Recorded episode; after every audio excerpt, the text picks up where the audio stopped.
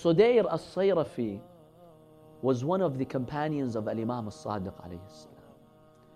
Sudayr says, one day we went to visit Al-Imam al-Sadiq. We entered his room and we saw him on the ground crying like a mother who's lost her child. We were shocked, baffled. What happened? Did someone die? Did a family member die of the Imam? And he was crying so excessively. He says, We approached him and we heard him saying words. And he said the following words سيدي غيبتك نفت رقادي وضيقت علي مهادي وابتزت مني راحة فؤادي My master, your ghaiba, your absence has made me restless. I cannot sleep. سيدي غيبتك أوصلت مصابي بفجايع الأبد Sayyidi, my master, your ghaiba has made my sorrow eternal.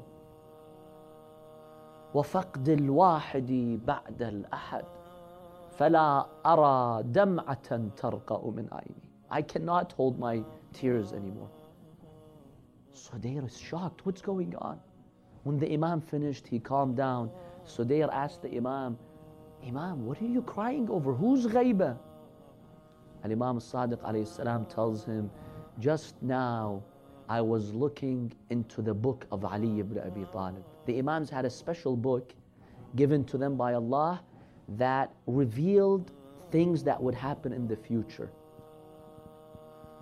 He says, I looked in the book of Ali, in the book of Jafr, according to one hadith, and I saw the ghaiba of my grandson, the Mahdi, and how the difficulties will be. And I saw how in the morning a Shia will wake up with faith, by the night they've lost their Iman.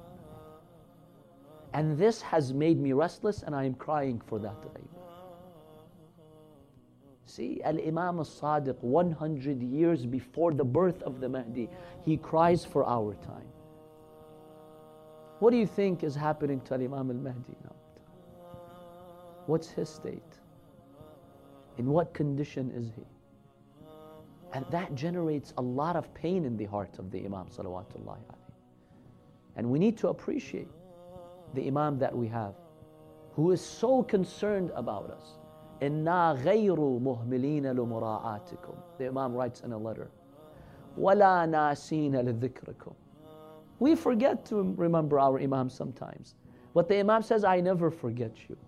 ولولا ذلك لنزل بكم الأواء ولاصطلمكم الأعداء. The Imam says, if it weren't for our compassion for you, the followers of Ahlul Bayt, your enemies would have uprooted you. You would not have stayed in history. This is the Imam that we have. But look at the Shia world today. Do we have that genuine love for the Imam? Do we try to even feel what he's going through?